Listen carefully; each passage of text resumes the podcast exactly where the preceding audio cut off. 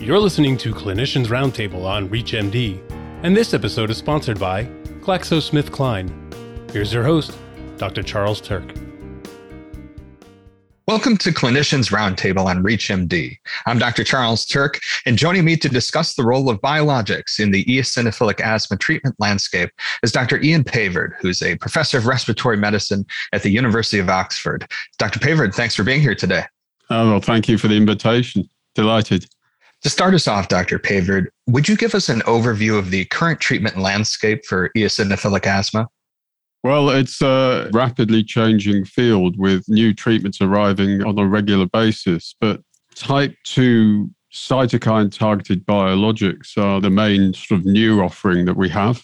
We have biologics, humanized monoclonal antibodies that target IL 5 or block the effects of IL 5 by targeting the IL 5 receptor alpha.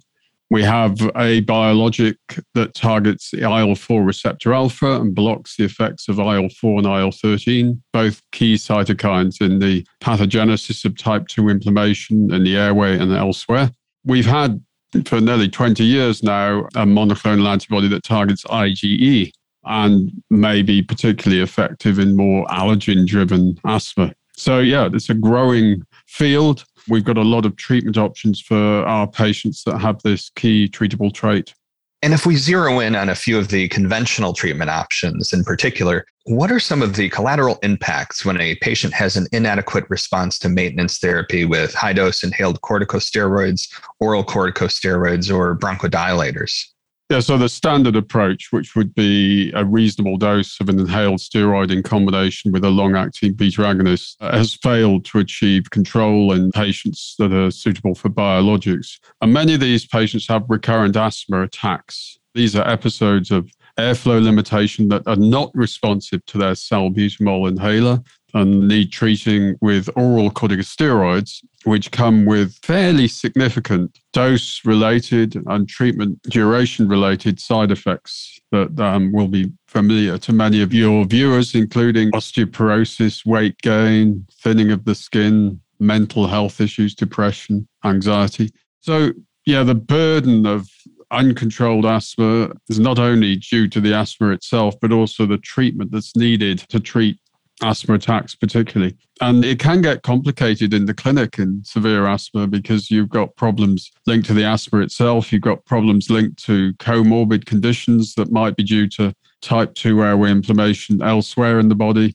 And you've got problems linked to the treatment that the patient needs to take for their asthma attacks. And some patients need regular oral corticosteroids to control their asthma, which has a particularly high potential to cause side effects. With that background in mind, Dr. Pavord, let's turn our attention back to biologics. You'd mentioned targeting interleukins and IgE. How else do they work to treat eosinophilic asthma?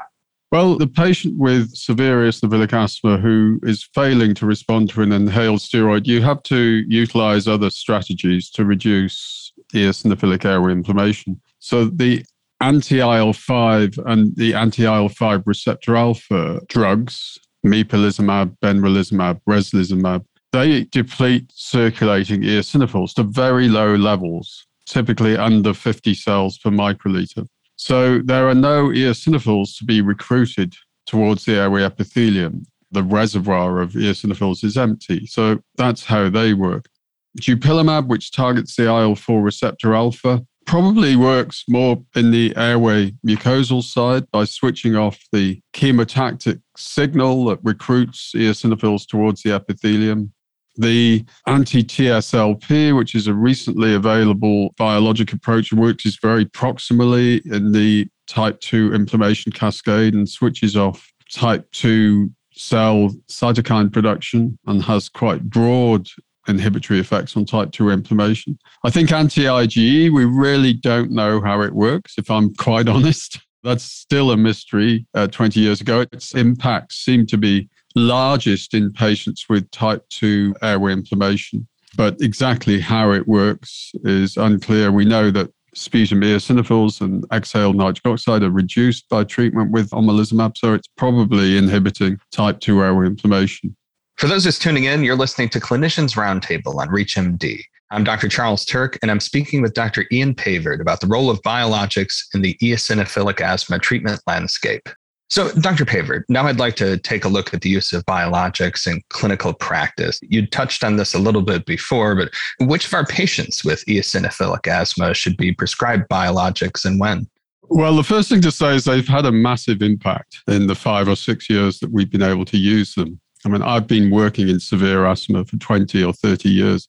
And really, our job was about watching an orderly decline in the patient's problems linked to the asthma itself, but also problems linked to the treatment. And this landscape has been transformed by the biologics. And we're achieving extraordinary outcomes in some patients. But the patients we're really looking for have a number of features. Firstly, recurrent asthma attacks. And I'm particularly interested in how the patient feels when they take prednisolone. Um, the typical type 2 high eosinophilic asthma patient will say that prednisolone is really helpful and it works very quickly. That's always an important aspect of the history that I ask about.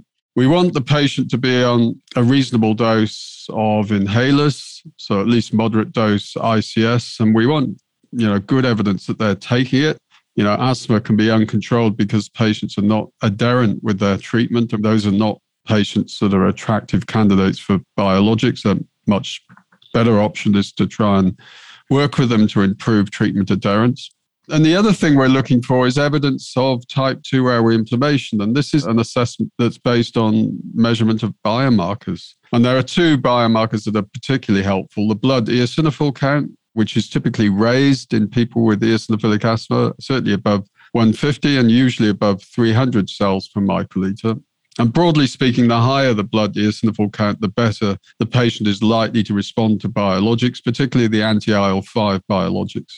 The other biomarker that's really helpful is exhaled nitric oxide or FeNO, which is increased in exhaled air in severe eosinophilic asthma because of IL 13 induced nitric oxide production by the airway epithelium. So it's a great biomarker of IL 13 effects. And a raised FeNO is proved to be a very good way of identifying patients who are going to respond well to dupilumab and treatment that targets IL 4 and IL 13. Yeah, so these biomarkers are not always done in clinical practice. They're not part of routine clinical practice, certainly in non specialist care.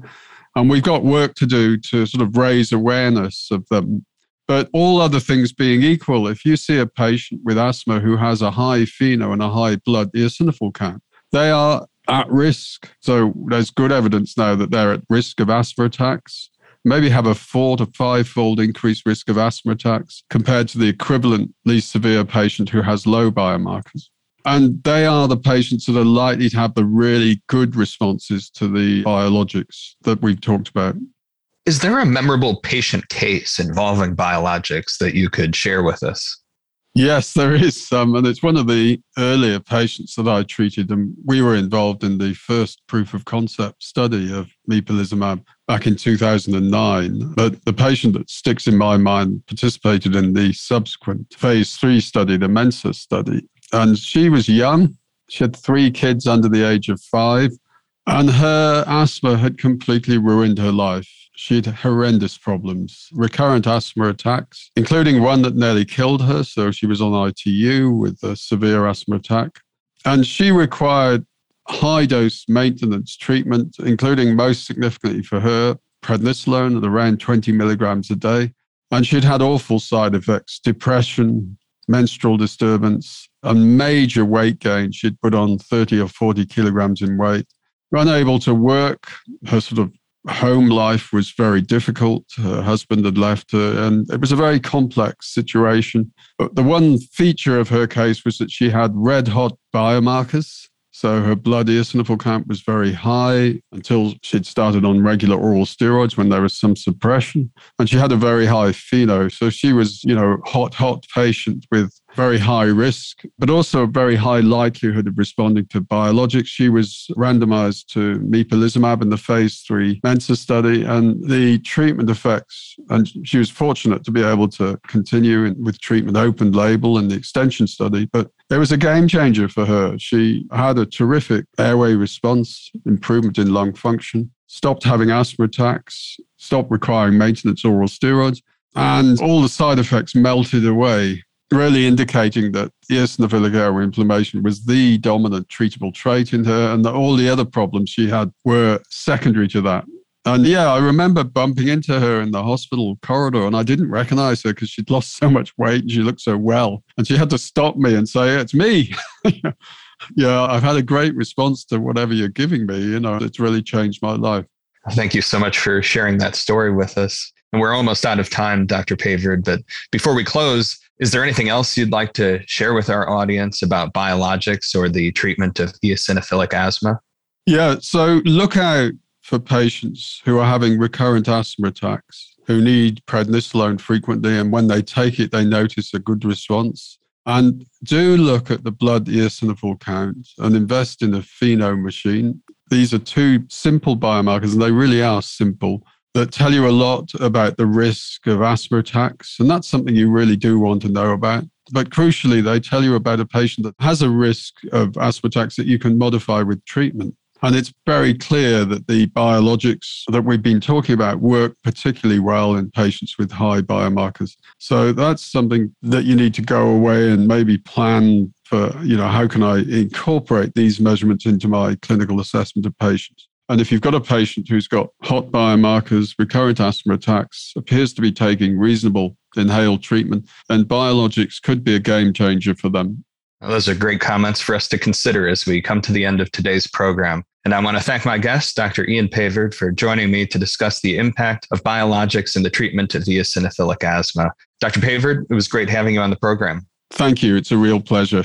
And thank you for the invitation.